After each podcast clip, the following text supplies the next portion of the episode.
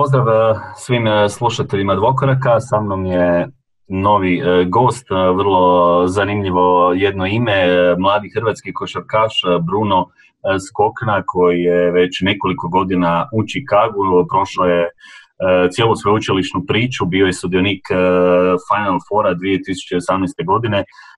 i ovdje ćemo malo razgovarati o NCAA košarci i tom njegovom putu i kako izgleda uopće sveučilišna košarka, ali nakon toga ćemo se pozabaviti i jednom zanimljivom draft klasom koja je prije dvije godine došla u NBA i, na neki način nagovijestila jednu novu veliku priču. Za početak, Bruno, hvala ti na odazivu i pozdrav evo iz Zagreba. Hvala vama, baš mi drago da ste me pozvali. Bruno, 2018. Chicago je, Loyola Chicago fantastičan jedan rezultat, osjetio si kako izgleda NCAA turnir, što to znači, kakve su to dvorane, na koji način i koliko teško je u biti doći do same završnice, a na koncu naravno i osvojiti, treba se tu puno toga pogoditi, evo pa na neki način prepuštam tebi da malo ljudima približiš kako izgleda taj put i, i, i ta cijela priča. Pa evo, hvala. Prije svega podsjetio si me baš sad kada si rekao dvorane i taj doživljaj. Sjećam se kad sam došao prve godine kao freshman 2016. I, i sad Loyola je ovako manja dvoranica, 5,5 tisuća ljudi, ništa preveliko u usporedbi s nekim drugim većim dvoranama. I sad ne znam, ja mislim treća ili četvrta utakmica sezone, mi igramo protiv NC State-a, North Carolina State, za njih je tada igrao Dennis Smith Jr. I mi dolazimo u tu dvoranu, igramo protiv njih u gostima, a dvorana 25.000 ljudi ili 20.000 ljudi, da ne bi sada neko rekao da sam nešto rekao krivo, ali uglavnom ja ulazim u tu dvoranu i jednostavno ono, u šoku sam, ne mogu vjerovati da ću igrati ovdje sutra i jednostavno taj cijeli doživljaj je ostavio takvu impresiju na mene dok je to mojim suigračima Ništa, oni, oni su već igrali u takvim dvoranama, high school, e, igrali su neke totalno nebitne utakmice, oni su već to sve prošli. Dok je za mene jednostavno taj cijeli doživljaj Amerike trebalo mi neko vrijeme da se ono malo adaptiram, da, da, da shvatim da je to sve normalno, da mi se promijeni neka perspektiva. I dobro, i sad na prva sezona bili smo ok, solidni. Uh, jedan od naših igrača, jedan od mojih suigrača, Milton Doyle je završio u NBA-u kroz G ligu, igrao je Summer League i onda je kroz G ligu se izborio za nekoliko utakmica u prvoj ekipi Brooklyn Netsa, kasnije je završio u Mursiji i imao jako dobru sezonu u Španjolskoj, te se kasnije vratio onda opet u G ligu gdje igra sad za Windy, City Bullse. ali uglavnom druga sezona dobili smo neke nove igrače, ekipa se posložila i ja sam to očekivao da će moja rola biti puno veća jer sam kao freshman igrao već nekih 17 minuta kao neki backup play i tu se naravno očekuje neka progresija iz godine u godinu, tako to Amerikanci nekako ti to predoće, što si stariji kao senior očekuje se da igraš najviše. I sada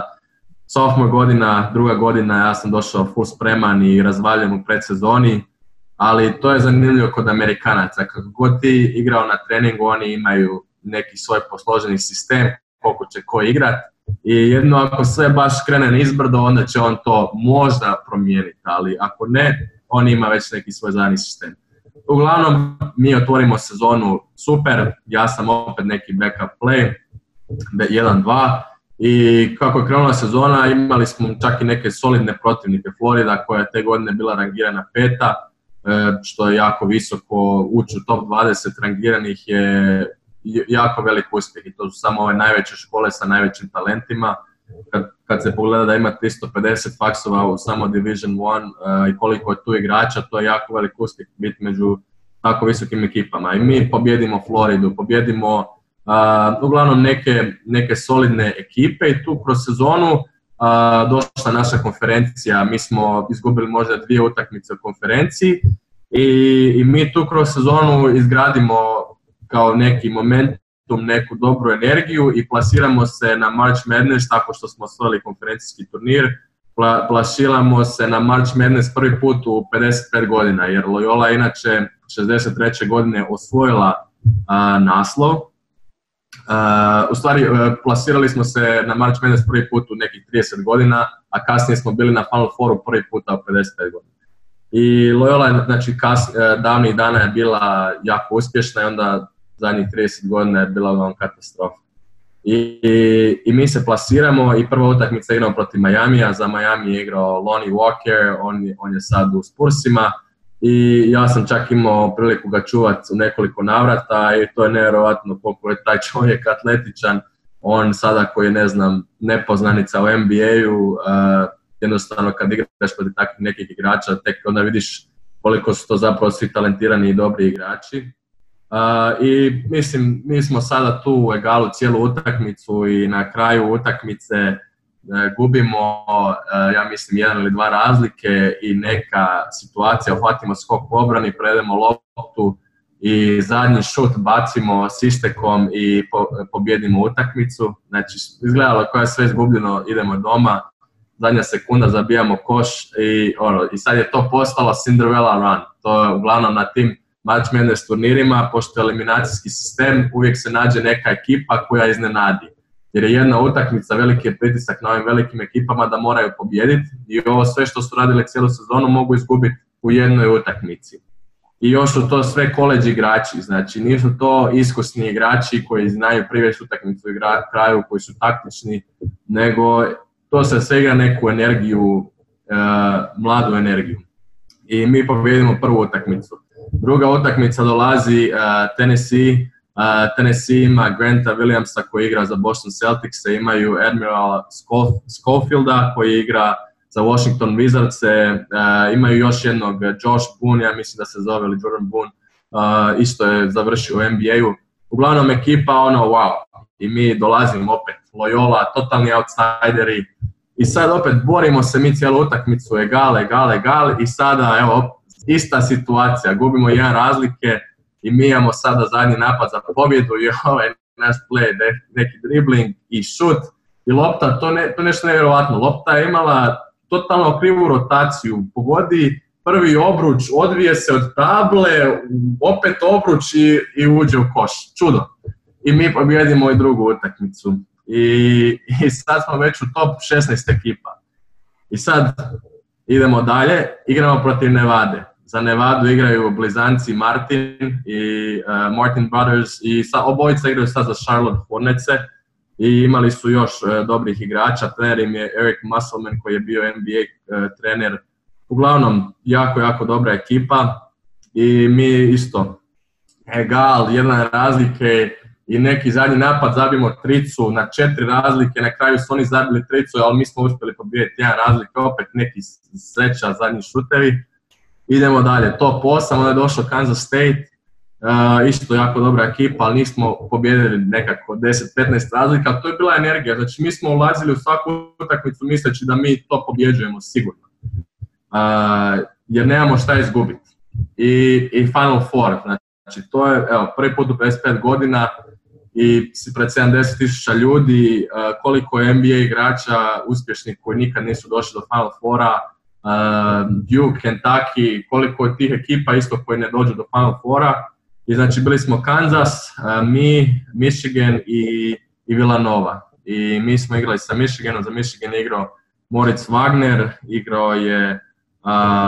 imali su Duncan Robinson, onaj koji igra sad za Miami Heat, koji rastura, on im je bio šesti igrač u u On je bio šesti igrač u tom trenutku. Da, da, da, nevjerovatno. I on je, on je u drugom polovremenu kad smo mi vodili, on je čak i zaredao dvije te trice gdje su oni napravili neki preokret, ali cijelo to iskustvo je bilo nevjerovatno, vodili smo većinu i onda su nas preokrenuli na kraju i, i pobjedili, izgubili smo. Ali ta cijela atmosfera gdje nas je Chicago podržavao, gdje su se svi uključili od Obame na Twitteru do, do ne znam, uh, Tony Parker koji je bio publici sa svojim ocem koji je igrao na Loyoli, uh, stvarno, stvarno bila nevjerovatna podrška. E, jako zanimljivo, uh, baš sam ti htio uh, pitati koji igrač je recimo u tom cijelom dijelu ostavio na tebe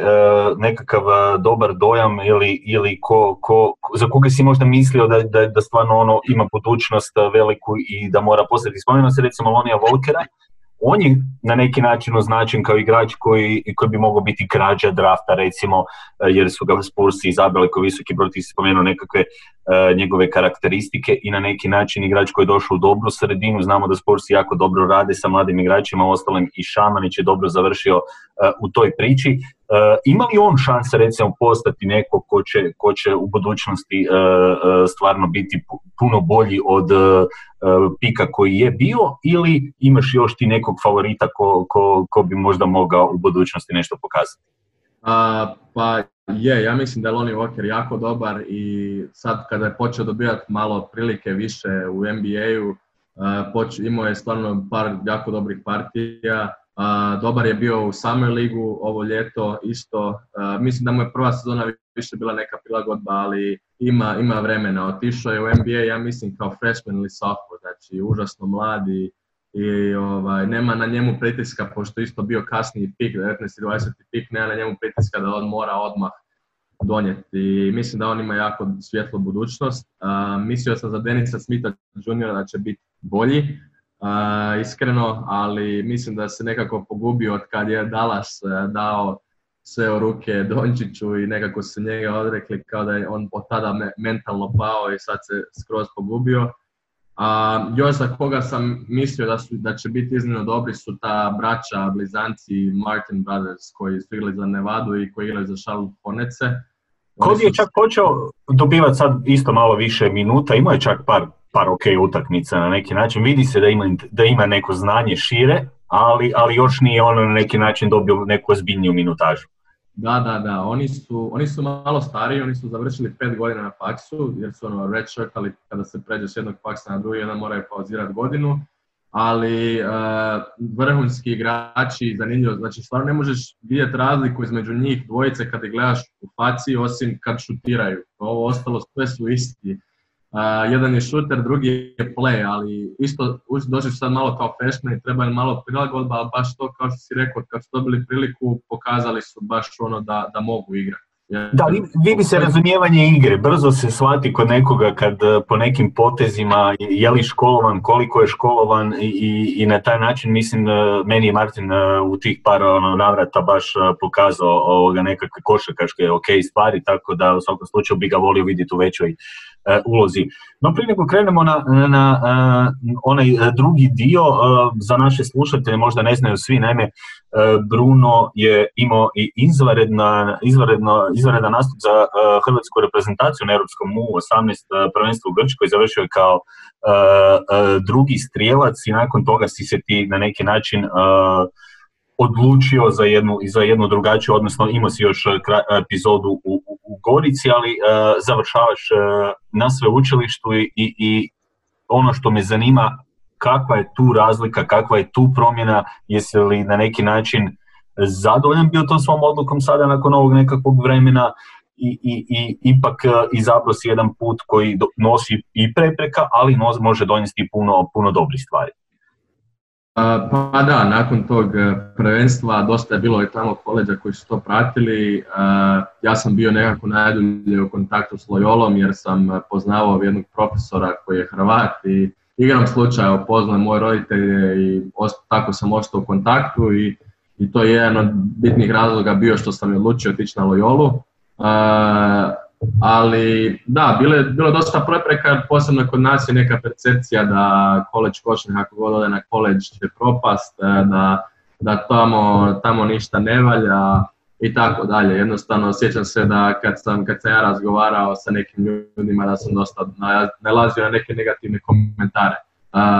sad, možemo diskutirati uh,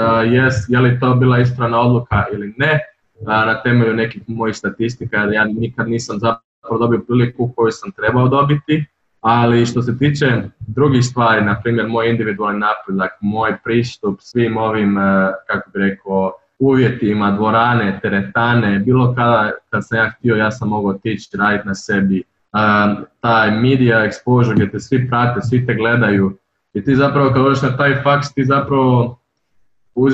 svoju karijeru staviš neki stand-by na četiri godine, jer kada si u Europi, kada uđeš u seniorske vode, od tebe se očekuje odmah, ti si profesionalac, ti, to je to, ti moraš ono, odmah produce, moraš donijeti ekipi i, i ti si gotov proizvod, ajmo reći.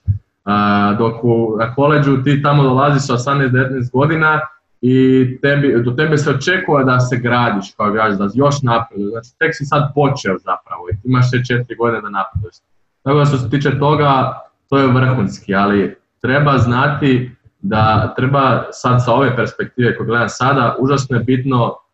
znati od kojeg trenera ideš i da imaš nekoga da te podržava. Jer ne možeš ti očekivati, a ja ću se izboriti, znači lijepo je to, ja ću se izboriti i, ovaj, i ne, nije bitan trener. Znači, užasno je bitno da si da uspostaviš dobar kontakt s trenerom koji možeš vjerovati i koji i da će te neko gurati i podržavati. Ali ja sam toliko dobio puno, ne samo s košarkom, nego i sa drugim stvarima od obrazovanja. Ljudi koje sam upoznao, postao sam samostalan, kulturno sam se razvio, tako da ja ne bi nikad mijenjao svoju odluku za, za ništa, stvarno. Super, e, jako mi je drago i zvuči kao jedna velika nadogradnja i za tvoj život, ne samo za košarkaški dio naravno, a, i samim time stječeš i košarkaško nekako drugo znanje, ovo što si istaknuo na drugačiji način, ako želiš raditi sam, ako želiš ulagati u sebe, imaš malo više e, tih mogućnosti. Evo, hvala ti što si nam malo približio to NCA iskustvo, a sada ostajemo u toj tvojoj 2018. odnosno u toj e, zanimljivoj 2018. Naime, e, Bruno, ja ću malo proći e, draft klasu 2018. On je imao priliku, evo i neke igrače smo čak ispomenuli, a ostalih ćemo se sada dotaknuti, proći pronovno tu draft klasu i, i te pikove. Jesu li zaslužili iz današnjeg puta, na koji način su se razvijali, koliko su neki iskočili, koliko su neke ekipe dobro pogodili sa njima. Proći ćemo većinu ovih glavnih igrača, pa evo lagano da krenemo, znači mislim da ne moramo puno ovoga na neki način eh, predstavljati eh, imena, nego možemo odmah krenuti sa onim što su do sada napravili. Pa evo za početak krećemo sa Deandreom Aytonom, Phoenix Suns. Već tada je naime bio ok, on je Arizona, Phoenix uh, treba visokog igrača, on je perspektivan, on je dobar, uh, Booker je već tamo, ta ekipa na neki način sa njima može dobiti još jedan dodatan potencijal. Naravno, iz današnjeg puta bi svi birali Dončića po ovome što smo do sada vidjeli, to ne moramo uh, biti previše pametni za tako nešto, međutim, nije to toliko loš pik za Phoenix jer možda i stvarno dugoročno Ejton Dončić, barem iz tog kuta tada, je izgledalo kao ono zanimljivo, imaš visokog, imaš imaš igrača na vanjskoj poziciji, teško bi bilo podijeliti loptu i Dončiću i, i, i Bukeru na taj način da si sada išao spajati takav, pa recimo, pa evo kako je tvoje nekako viđenje Etona do sada, prva sezona je bilo upitnika, pogotovo obrambeno, ali vidi se taj napadački potencijal, međutim ima tu još ima tu još rupa, pogotovo i što ta ekipa sa njim i Bukerom i dalje na neki način im izostaje taj malo uh, pobjednički mentalitet. Pa, pa iskreno nisam imao prilike puno gledati Ejtona, ali ono što sam ga gledao, još je mlad i možda se više oslanja na šut nego na neku fizičku igru pod guranja pod košem, ali definitivno da, da ima jako puno potencijala i on je definitivno trebao biti među tih top nekoliko pikova. Imao je sad problem sa onom suspenzijom koja naravno nije mu baš pomogla, nije mu baš trebala, ali opet upitno je kako oni to gledaju jer ja vjerujem da u to NBA dosta njih konzumira razno raznih stvari, kako su baš njega i onog Collinsa uhvatili, ne znam, ali eto još da mu to nije pomoglo, ali bio sam u čudu da je on bio izabran kao prvi pik s obzirom da je Phoenix taman postavio Kokoškova za trenera i Kokoško je bio trener Dončiću u Sloveniji i, i jednostavno opet s druge strane nisam bio začuđen jer je to američki američki način razmišljanja kao i uvijek. E, znači Dončić nema veze šta je on napravio u Europi, on se mora dokazati u Americi, to što je on u Europi igrao protiv brdo američkih igrača koji su bili NBA igrači, ne, on se mora dokazati u NBA i oni će birati tog Amerikanca kojeg su vidjeli na, na koleđu prije Dončića. I, I zanimljivo isto sad baš e, ove, prije nego što je počela ova sezona, ja sam svima govorio svojim, svojim suigračima i, i ljudima koji prate košarku, Dončić će eksplodirati ove godine. Šta je radio samo prve godine, pa sad će imati, sad će da naviko, sad će imati još više ovaj, šansa. Oni meni govore, ma Buker je bolji od Dončića, kakav Dončić. Ja kažem MVP kalibar, oni ne. Oni jednostavno Znači i dalje recimo, i dalje sa nekakvim, prosto što sam te prekinuo, i dalje nekakav uh, underrated pogled, ako ga tako možemo nazvati, uh, ovo, znači i dalje neke svoje igrače doživljavaju većim, većima i, i, i na drugačiji način gledaju zato što nije Amerikanac, samo zato. Tek, da, tek nakon ove sezone, nakon što Dončić ovo napravio šta je, što je stvarno ono nikad viđeno, uh, tek se sad malo promijenila percepcija, ali prije početka te sezone i dalje ono, uh, totalno underrated i, i jednostavno ono, Amerikanci guraju svoje, oni misle da su bogom dani da su bolji od svih u košarci i, i to je to. Dobro, to, to mi je razumljivo s obzirom uh, na njihovu povijest i sve ostalo i na taj NBA uh, svijet. Ejton imat će pred sobom još puno sezona, morat će poraditi prvenstveno na, na, na, na tom obrambenom dijelu, ostalom i Phoenixu tu puno nedostaje. Vidjeli smo na kraju i ta, ta priča sa Kokoškom kojeg si spomenuo i meni je zbog toga bilo čudno, ali očito tu od početka i sa njim, nažalost, odnosno ne, ne smatram njega uopće lošim trenerom, da se razumijemo, da pače, smatram da je odličan stručnjak, nego jednostavno, evo, pokazalo se da je teže i, i nekome uh, poput njega dobio je priliku kao Europljani na ovaj način, stvarno, ali opet, evo, i malo ta komunikacija i malo ta cijela situacija na neki način da je možda nekakav Amerikanac možda bi dobio još jednu sezonu ili bi neke stvari, barem što se njegovih želja tiče, uh, uh, bile drugačije. No, idemo na uh, kontroverzni izbor broj 2, sve više ćemo ga kroz povijest spominjati, čak već se uspoređuje sa onom legendarnom 84. Jordan kada Blazersi propuštaju Jordana. Naime, radi se o tome da Vlade Divec koji ima odličan uvid u Luku Dončića i sve ono što, što on vrijedi, ipak ispred Luke bira Marvina Begle koji nije loš igrač, ali evo već sada možemo reći da je to sigurno neće biti ni blizu igrač one kvalitete koju će vjerojatno Dončić kroz karijeru ostvariti i samim time kako ti recimo vidiš taj izbor, naravno danas sigurno ne bi birao, ja ne bih sigurno birao Beglija kao drugi pik, ne zato što je toliko loš, nego zato što ima kvalitetnih igrača iza njega koji, koji su uh, dolazili. Pa on je stvarno isto dominirao toj college košarci kao freshman je došao, on je čak on je čak preskočio jednu godinu u srednje škole da bi došao ranije u, na college, onda on, ono, sa ne znam koliko godina je on izašao na draft uh, i stvarno je dominirao na Duku i, i oni nekako ostanu ti ostanu zarobljeni u tom trenutku jer ono dominirao je, postavio statistike, a kako se oni vode po tim svim statistikama, postavio neke lude statistike i, i odmah je on to nešto obećano, ajmo reći, ali da, jednostavno je limitirano nekim stvarima, nije, nije toliko dobar šuter, e, ide dosta u lijevo, problemi s ozljedama sada, ali opet, ne bi ga ja otpisivo i također još je mladi, ko zna gdje, gdje će se on možda pronaći. Sacramento je sad ekipa koja je minjala trenere, e, koja ima dosta, ajmo reći, solidnih igrača gdje možda, možda on ne može dobiti priliku kao što je Dončić dobio priliku, evo uzmi loptu, radi šta hoćeš, jer Sacramento je opet ono, ipak je bio blizu nekog ne znam, drugčija je postava igre. Dončić Imali su ovaj uh, fast-paced napad, uh, Jurnjava, ok, oko Foxa, on je za otvoreni teren, uh, igrač koji, koji više voli vući leđa, naravno Dončić je više za ovaj half court, pik majstorija i, i na neki način gdje on rješava situacije kao glavni, u glavnoj, glavnoj ulozi, a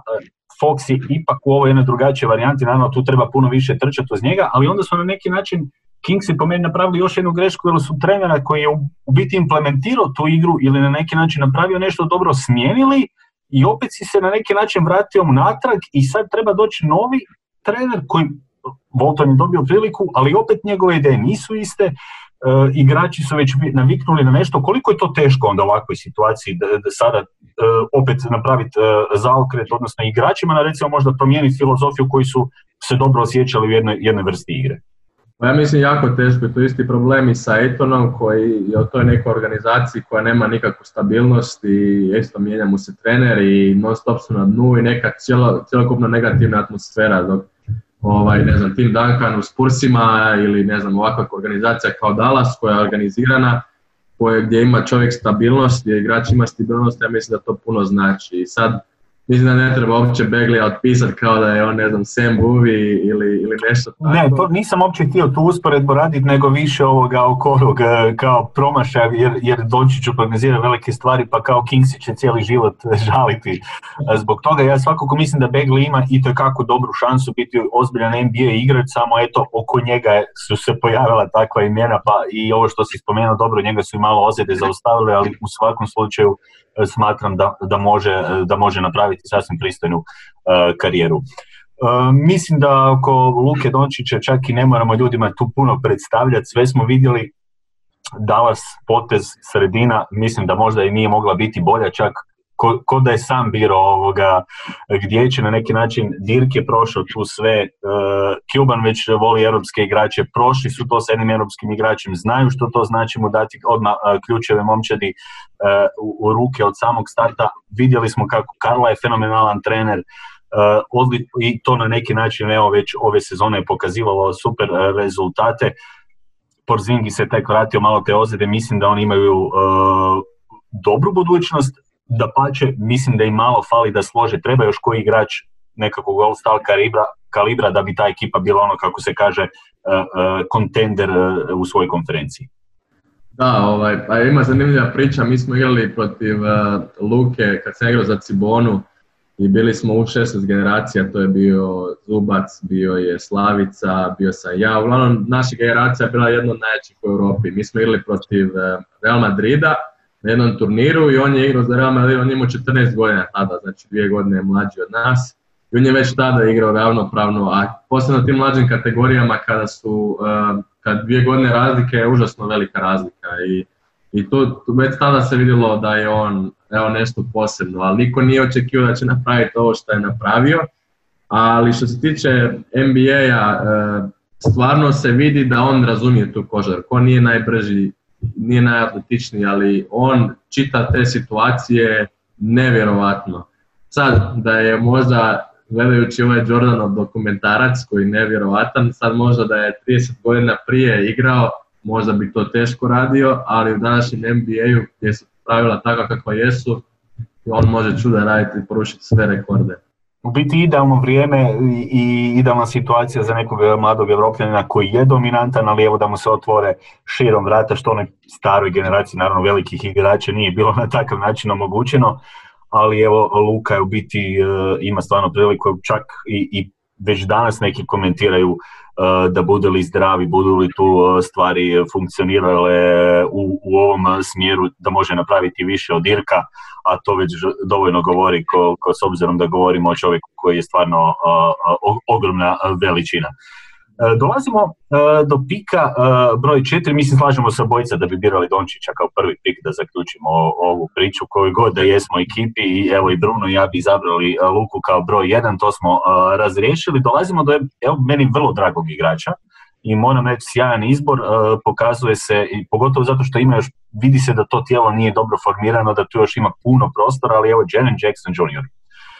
Moram priznati, ja nisam toliko imao priliku ga prije dolaska u NBA e, gledati i nisam imao sad možda očekivanja, čak sam mislio treba će neko vrijeme onako nezgrapan na trenutak, e,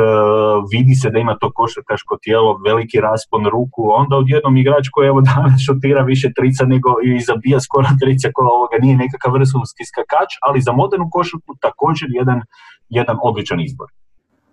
A, da, on je imao solidnu sezonu na Michigan State-u i,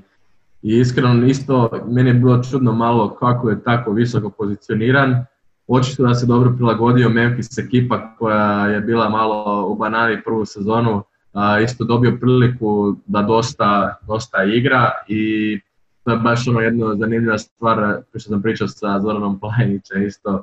A, kaže, da, kom god igraču ti daš priliku da radiš šta hoće, svaki će ti imati nevjerovatne prosjeke od 20 poena i to svaki to može napraviti. I sad evo, ok, on igra super, igra je super sad je drugu sezonu, ali treba vidjeti ovaj, kako će sad to na nešto više biti. Uh, ja osobno mislim da on neće biti nešto spektakularno, ali da će uvijek biti ovako dosta dobar igrač u NBA-u. I dobro se trenutno slaže u ovom paru sa Morantom koji je došao evo i pokazao kao, kao fantastičan također pik na neki način Memphis dva odlična izbora i pogotovo čim, čim je ova završila era grit and grida koju smo znali, Gasol, uh, Conley, uspjeli su vrlo brzo naći već jezgru, odnosno nešto oko čega će graditi. Evo vidjeli smo ove godine borba za playoff. Da, da, da. Meni se sviđa onaj Brandon Clark, on isto ovaj... Tako je, tako Ima tu i Dylan Brooks, odličan, odličan 3D eh, igrač, odnosno igrač eh, koji može fantastično koristiti u petorci i ovo što si rekao Clark isto vrlo interesantan, na neki način imaju stvarno vrlo interesantnu jezgru i tu dolazimo recimo do jedne druge ekipe, isto igrač koji moram priznati da sam bio ovoga, sumnjiv u smislu koliko će biti to dobro, na koji način će to prvi recimo igrač E, Karijeva škola e, što se tiče šuta, tijela e, i toga ne, na neki način, ali Trae Young i tekako pokazao čak i iznad očekivanja za mnoge. Nema situaciju možda kao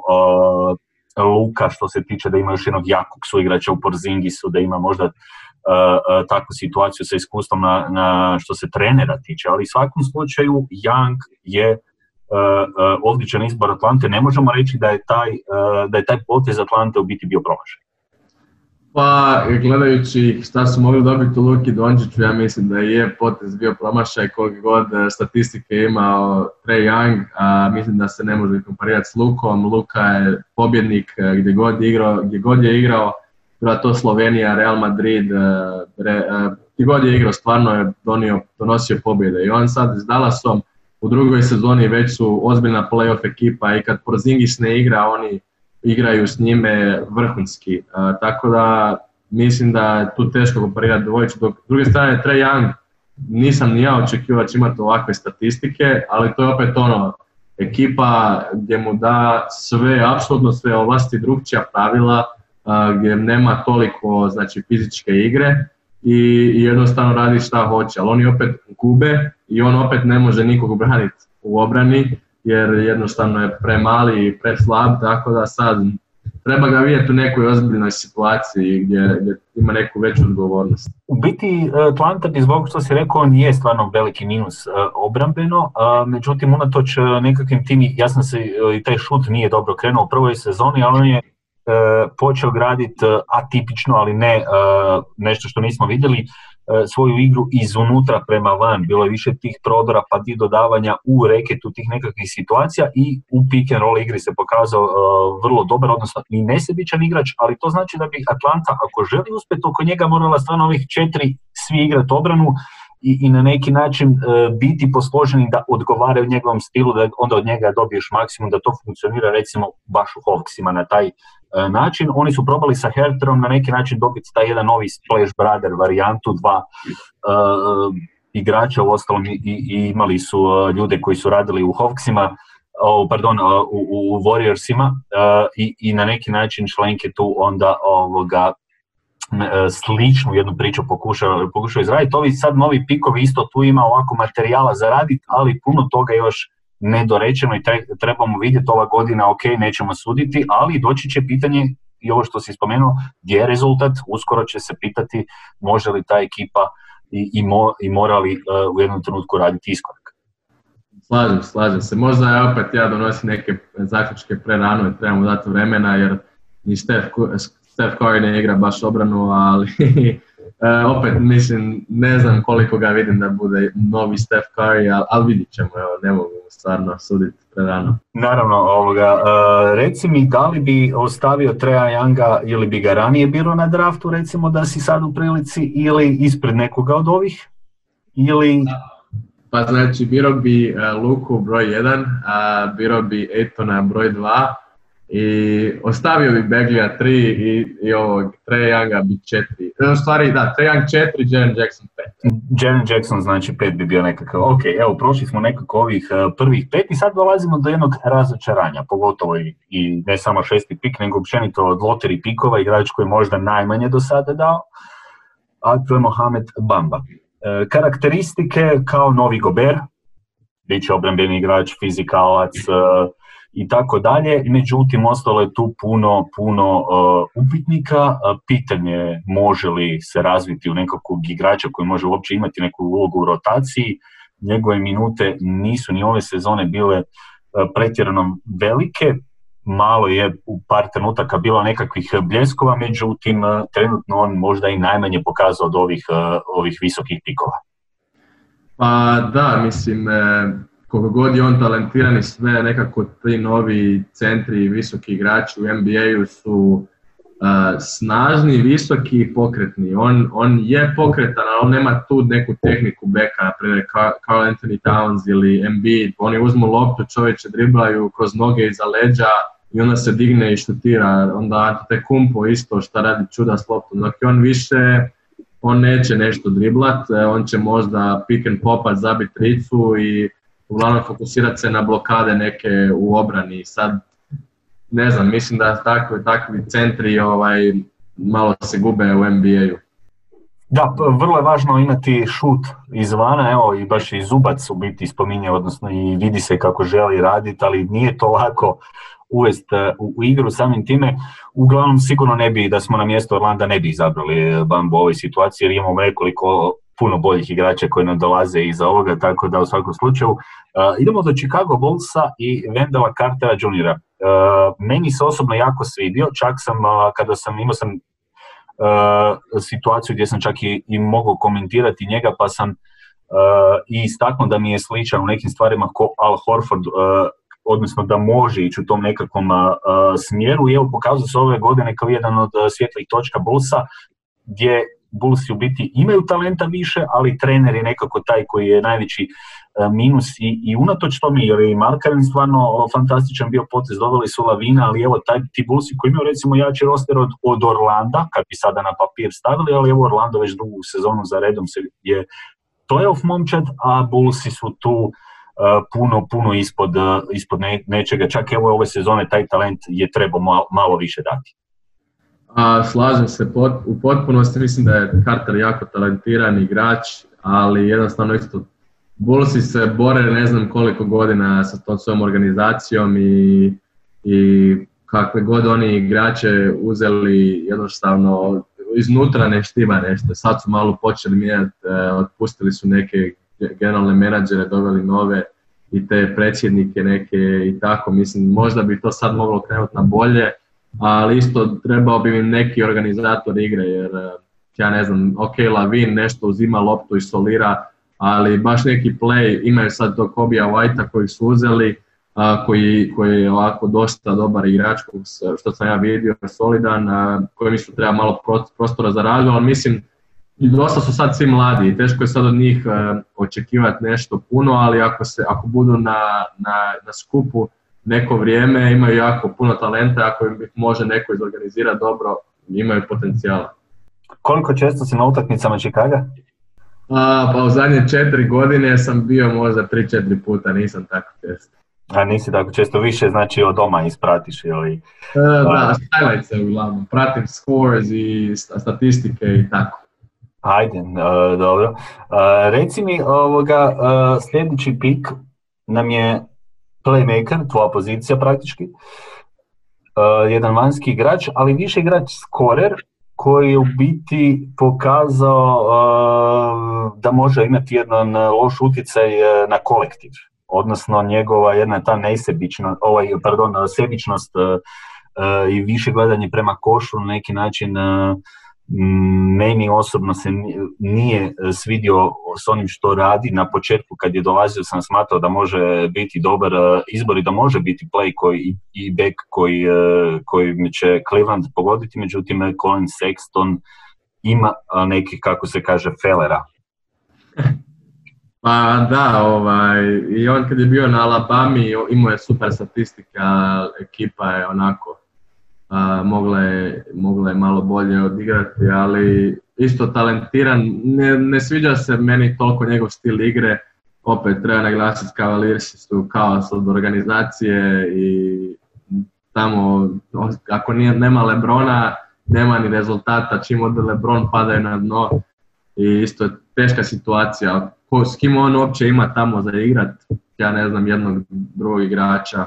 ovaj, koji mu može nešto pomoći, ali ne znam, ne znam iskreno ni puno o njemu, ovaj, ali eto, meni, meni se osobno njegov stil ne sviđa i ne znam koliko će on biti uspješan u NBA-u.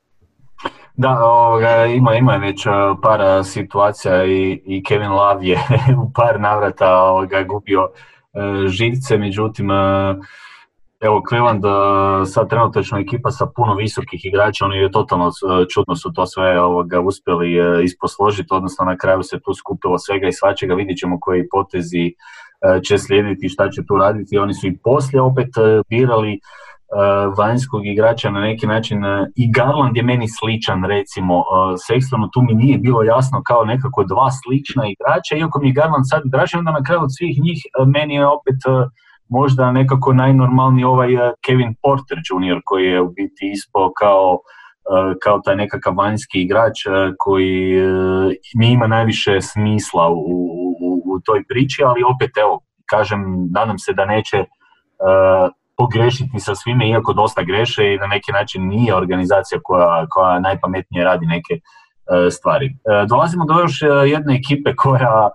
koja puno toga propušta, koja puno toga ovoga loše radi, međutim ima jako puno navijača, pogotovo i u Hrvatskoj, a to su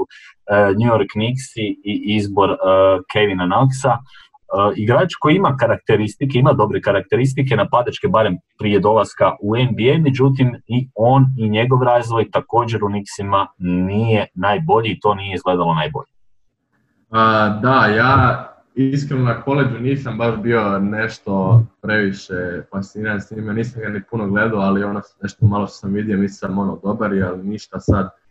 spektakularno onda je igrao onaj Summer League za Nixa gdje je stvarno rasturio fire i tu sam mislio wow, baš će biti igračina. Uh, isto, promjene trenera, Fistel ga nešto nije previše gurao i, i onda su došli, došao je sad novi trener, opet nešto se nije snašao. I Nixi naravno očekuje od svakog novog pika da će biti spasitelj Mesija i da, da će ih izvući iz situacije kako jesu, tako da opet on je isto malo nezahvalna situacija. Da, to si, to si dobro spomenuo u jednom trenutku. Uh, vidiš koliko sredina ili negdje gdje si došao recimo sređenu ekipu ili u neku poziciju da imaš priliku na drugačiji način se razvijati nego negdje ovdje gdje je u biti ovo divlja varijanta, trener je u prijelazna je faza, ima možda i previše mladih igrača, neki veterani koji se boje, bore za svoje brojke i ugovor i onda na neki način tu se lako, evo i, i tu si spomenuo dobro kod Denisa Smitha Jr. koji je u biti došao kao neko ko može i nije to bilo, čak u biti najbolje izgleda još na početku i onda sve samo ide dole, samo išlo dole na neki način i vjerojatno i gubitak samopouzdanja i, i kad to nastupi u, to, u toj situaciji, evo može se dešavati da se igrač i, i doslovno izgubi, da, da na neko vrijeme nestane i pitanje je uh, uh, na koji način se onda tu može i, i kako vratiti. Uh, da li bi ti ostavio Sextona, odnosno da se na mjestu Clevelanda na osmoj poziciji ili bi to preskakao i išao na nekog drugoga? Da li on igrač za osmi pik? Pa više manje a, bi ostavio sve njih kako jesu. ne znam, nemam tu previše problema. Mislim da ima, ima igrača neki koji su bili kasnije birani koji bi bilo ranije. Shea Gilgis Aleksandar, evo odmah ću ti otvoriti ovoga. Da, da, I, e, ja, ja ću ti reći da bi ja njega gurno negdje tamo do šeste pozicije, da sam na mjestu Orlanda, prvo bi, si, prvo bi uzeo Shea ako će se složiti sa mnom i, i, i tom, uh, tim stilom.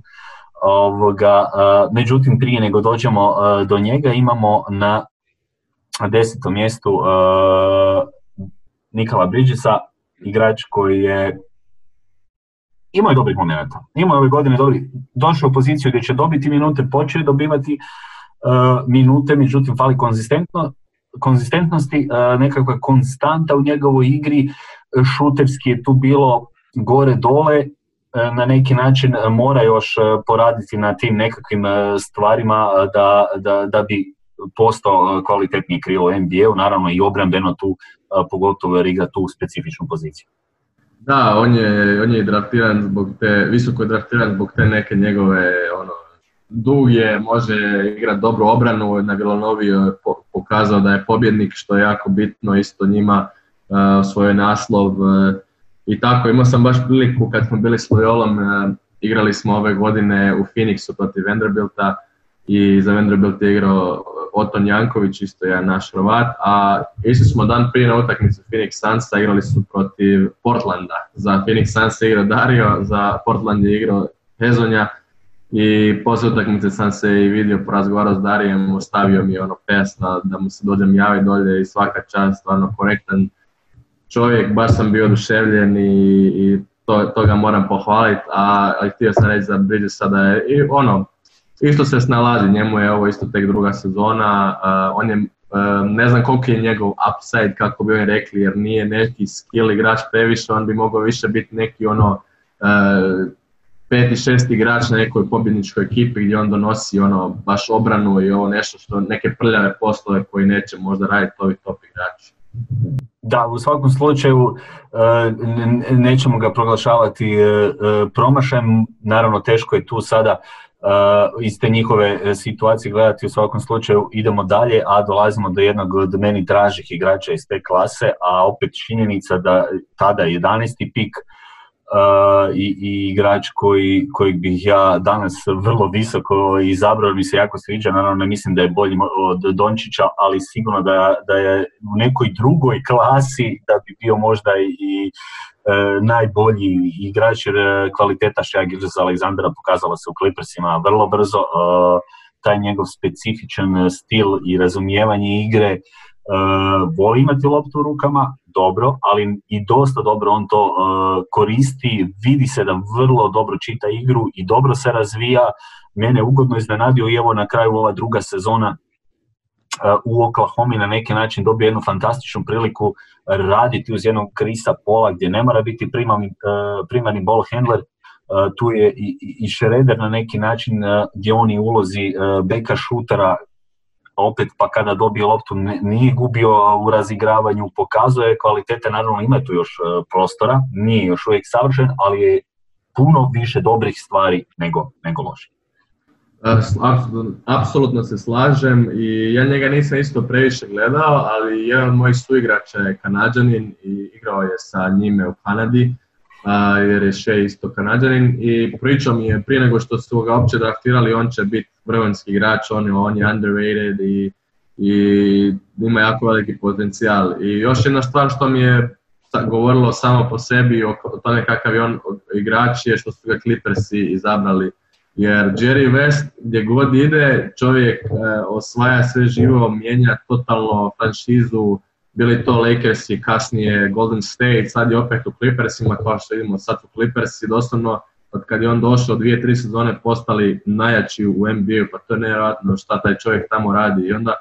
kad sam vidio da su, da su oni njega izabrali i, i dali mu priliku prvu sezonu, to mi je isto odmah govorilo samo po sebi da je dečko odličan stvarno i sad evo pokazuje to u Oklahoma. Vest ozbiljno odrađuje ulogu loga u svojem e, životu, tako da u svim fazama utječe u NBA na način da je i dalje ovoga strah, e, sije strah. Ovoga, svakako fantastično, fantastične stvari koje radi, e, super si to ovoga, rekao, na neki način je već i to bio znak da se tu nešto krije, jer čovjek koji je izgradio mnoge i momčadi, a i znamo kakav je bio vrsni, vrsni košarkaš, u svakom slučaju, e, pred čem je odlična budućnost, e, dobro je situaciji za, e, za razvoj i kao što sam spomenuo, ja osobno mislim danas top 5 pikova, ne 11. Top 5 definitivno ovaj gornji dom ovaj, igrača koji, koji, koji, bi koji može promijeniti puno stvari. Idemo dalje, ovoga, jedan igrač kojega sam svakako htio da, da prođemo, To je na 14. mjestu Michael Porter Jr. On je imao problema sa ozidom, ali prije te ozide čak su neke projekcije govorile prvi pik, uh, toliko kvalitetan uh, strijelac, vrlo zanimljiv igrač, tijelo za, za modernu košarku, međutim i ta ozida, ali nekako je Denver došao u poziciju da, da je mogao čekati, da je mogao pustiti da se on E, dobro oporavi i ove godine smo kad je dobio malo više minuta vidjeli da može itekako e, biti od koristi i da mu se treba dati veća šansa. Kako ti vidiš e, trenutačno njega i, i ko, koju bi nam on mogao budućnost ponuditi? Da, ovaj, ja bi ga definitivno bilo više u draftu, malo sam bio iznenađen da je tako, tako nisko pao, čisto zbog te ozljede, ali tak, takvi su draftovi i oscilacije se događaju na, na temelju tih nekih vijesti koje oni saznaju, ali evo sad dečko je stvarno pokazao da može igrati u takvoj jednoj ekipi u Denveru gdje, gdje svi igraju, gdje svi dobivaju loptu i gdje nema baš previše prilike za jednog igrača da se istakne, on se uspio istaknuti.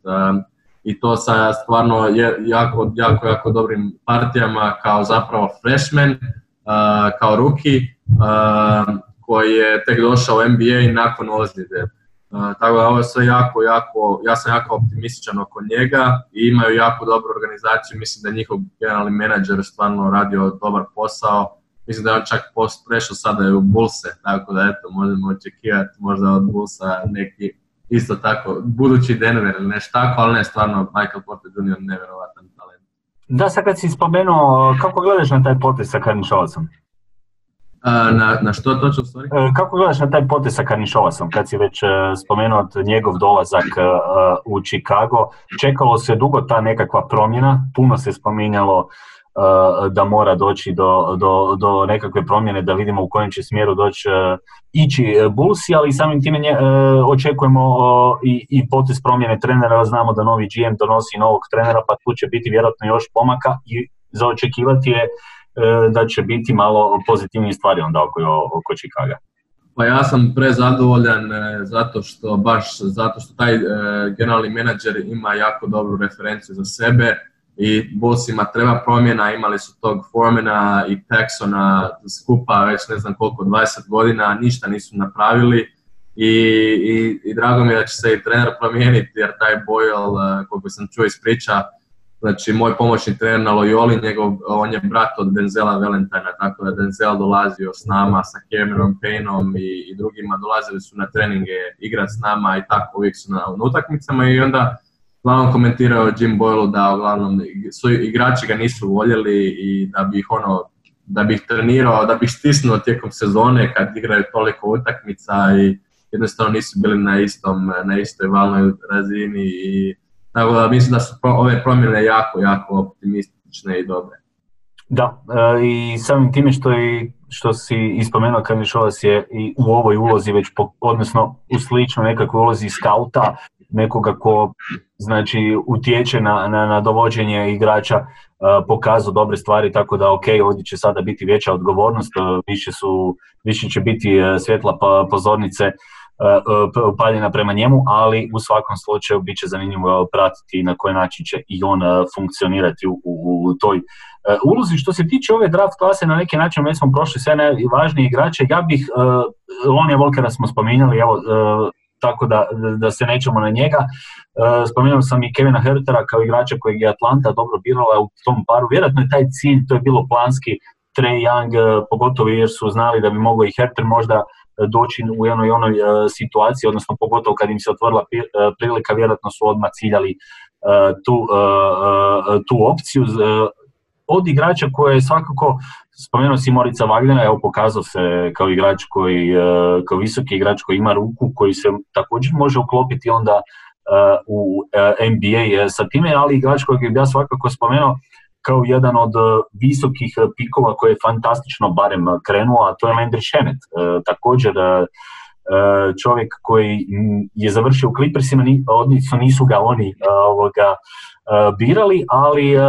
meni se nekako čini da je Philadelphia pogrešila tim njegovim puštanjem, jer upravo je to igrač koji bi jako dobro pasao recimo igrati uz jednog Bena Simonsa, a znamo i zašto. Da, ovaj, pa zanimljivo je isto moje konferenciji, Missouri Valley konferencija gdje je Loyola. Moju freshman godinu igrali smo protiv Wichita State-a i oni, jer su oni bili s nama u konferenciji, nakon toga su se prebacili, ali nakon te godine Šemet otišao u NBA i, ili godinu nakon, ali uglavnom imao sam tu priliku igrati protiv njega i on je tad igrao playa, 1-2 igrao i tu se već vidjelo da je stvarno vrhunski talent, uvijek ne, ono, odmjerene odluke, odmjereni potezi, efikasan šut, doda, može dodat, može sve i, i da, ovaj, ja mislim isto da je Philadelphia napravila grešku što su ga se riješili i naravno opet Clippersi rade ispravne odluke kao i uvijek, kakvu sad ekipu imaju, to je strašno i mislim da Šemet, posebno nakon ovakvih partija kada pruža za se da, da dalje si je ono, stvarno, stvarno si je već cementirao neko im, solidno ime u NBA. E, slažem se i sigurno ćemo ga još gledati, pogotovo jer je e, tip igrača koji se e, danas traži, koji na, na cijeni. No, idemo još malo samo do druge runde igrači koji su ovdje na neki način iskočili, njih je koji ove godine ima jedan preporod, a to je Devonte Graham. Moram priznati da sam, kad sam ga prvi puta gledao, baš sam i komentirao utakmicu Charlotte i nije on te sezone uopće puno igrao, ulazio na par minuta skupa, ali mi se jako svidjelo,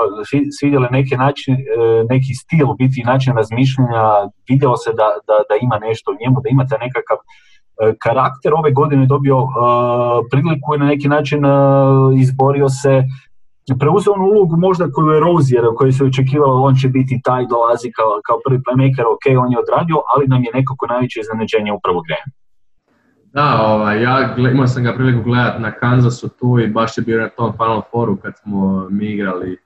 ovaj, isto on je bio igrao za Kansas i nakon te godine je otišao u NBA i uvijek je bio super ono, solidan pod kontrolom, prave odluke, ono, njegova ekipa je pobjeđivala, tako da što se tiče koleđa um, imao je on tu odlično ime, ali bio je kasno biran jer jednostavno manji bek, pitanje kako će protiv tih više atletičnih igrača i odreagirati, nije dobio odmah pravu priliku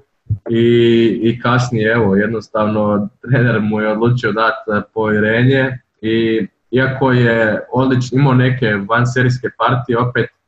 pratio sam ga malo tijekom sezone, ove zadnje, imao je katastrofalne postotke šuta, ovaj, jer njegova igra se stvarno bazira samo na šutu. Može on razigrati to, ali ulasci pod koš su dosta rijetki i kad je ušao taj neki slump, kako bi se reklo, tijekom sezone postojeće su mu bilo 30% šuta, i, ali opet, to je druga moja sezona, tek pokazuje e, bljeskove potencijala i mislim da je dalje Rozir bolji igrač, ali naravno da Graham pokazuje svoj potencijal.